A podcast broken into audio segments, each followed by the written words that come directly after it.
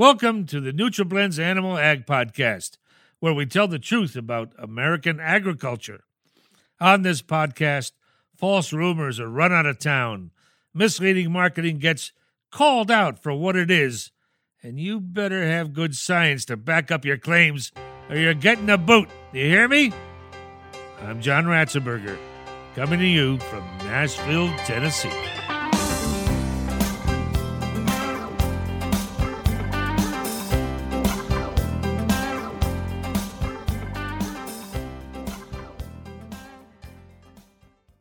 As I'm sure many of our listeners already know, milk component levels are important measures for dairy herd management.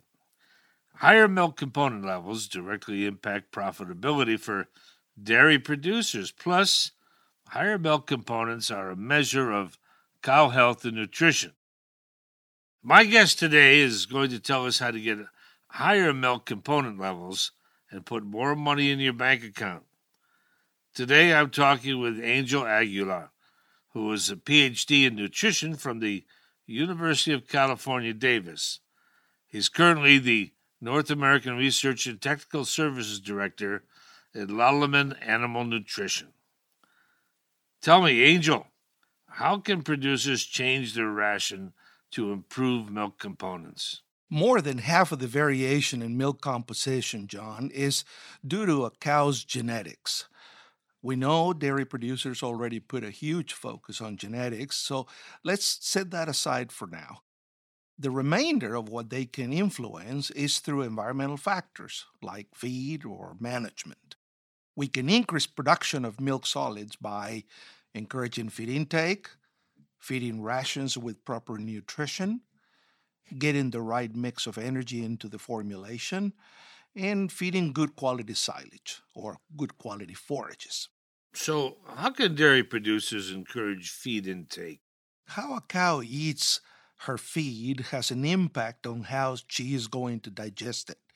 It's been shown that greater meal frequency is positively correlated to milk fat percentage, which is a very important milk component in milk. In addition, milk yield and component production may be involved when cows are able to increase their feed time which results in more frequent meals. Why is that? Well, more frequent and smaller meals provide a more consistent fermentation pattern within a cow's rumen, which may result in less variation of volatile fatty acid production, improved fiber digestibility, and quicker return to eating. There's a natural dip in rumen pH that occurs following a meal. Cows experiencing lower rumen pH have been shown to decrease rumination activity.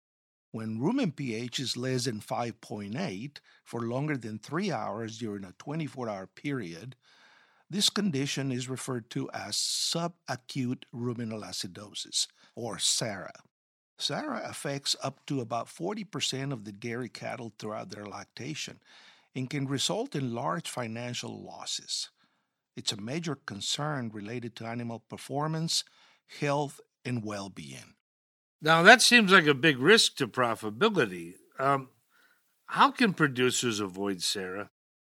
There are actually affordable improving products that can be added to the daily ration that can make a huge difference.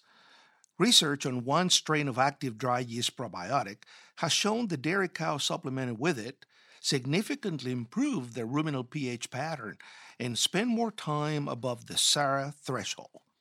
This probiotic is sold under the trade name Levucel SC, which is a specific strain of yeast called Saccharomyces cerevisiae, CNCM 1 1077.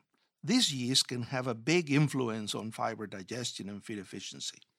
Now, is this proven in real cattle, or is this something that's only been shown to work in a lab? This has been proven in cattle in real on farm conditions. Based on lactating dairy cow performance trials here in North America, Levucel SC has been shown to improve milk component yield by 7.8%.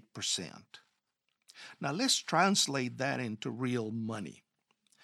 Even with a component pricing of about $1.91 per pound of butterfat and $2.84 per pound of protein, that means that for every 100 cows, an additional $48.21 additional income per day, or the equivalent of $17,596.65 each year.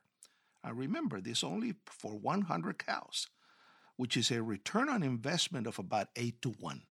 Can any type of yeast give the same result? No, the specific Levucel SC strain was screened from thousands of strains for its high capacity to increase rumen pH and increase fiber digestibility in the rumen. Its effects have also been supported by many peer reviewed publications. Plus, we've invested in product trials conducted across the world to validate its response. So, where can listeners find more information? You can call your NutriBlend or Lallemand representative, or you can go to chooselevucelsc.com. Milk component levels are important measures for dairy herd management. Higher milk component levels directly impact profitability for dairy producers. Plus, higher milk components are a measurement of cow health and nutrition. I want to thank Dr. Aguilar from Lallemand and encourage our listeners to tune in each week to see what's on tap in animal agriculture.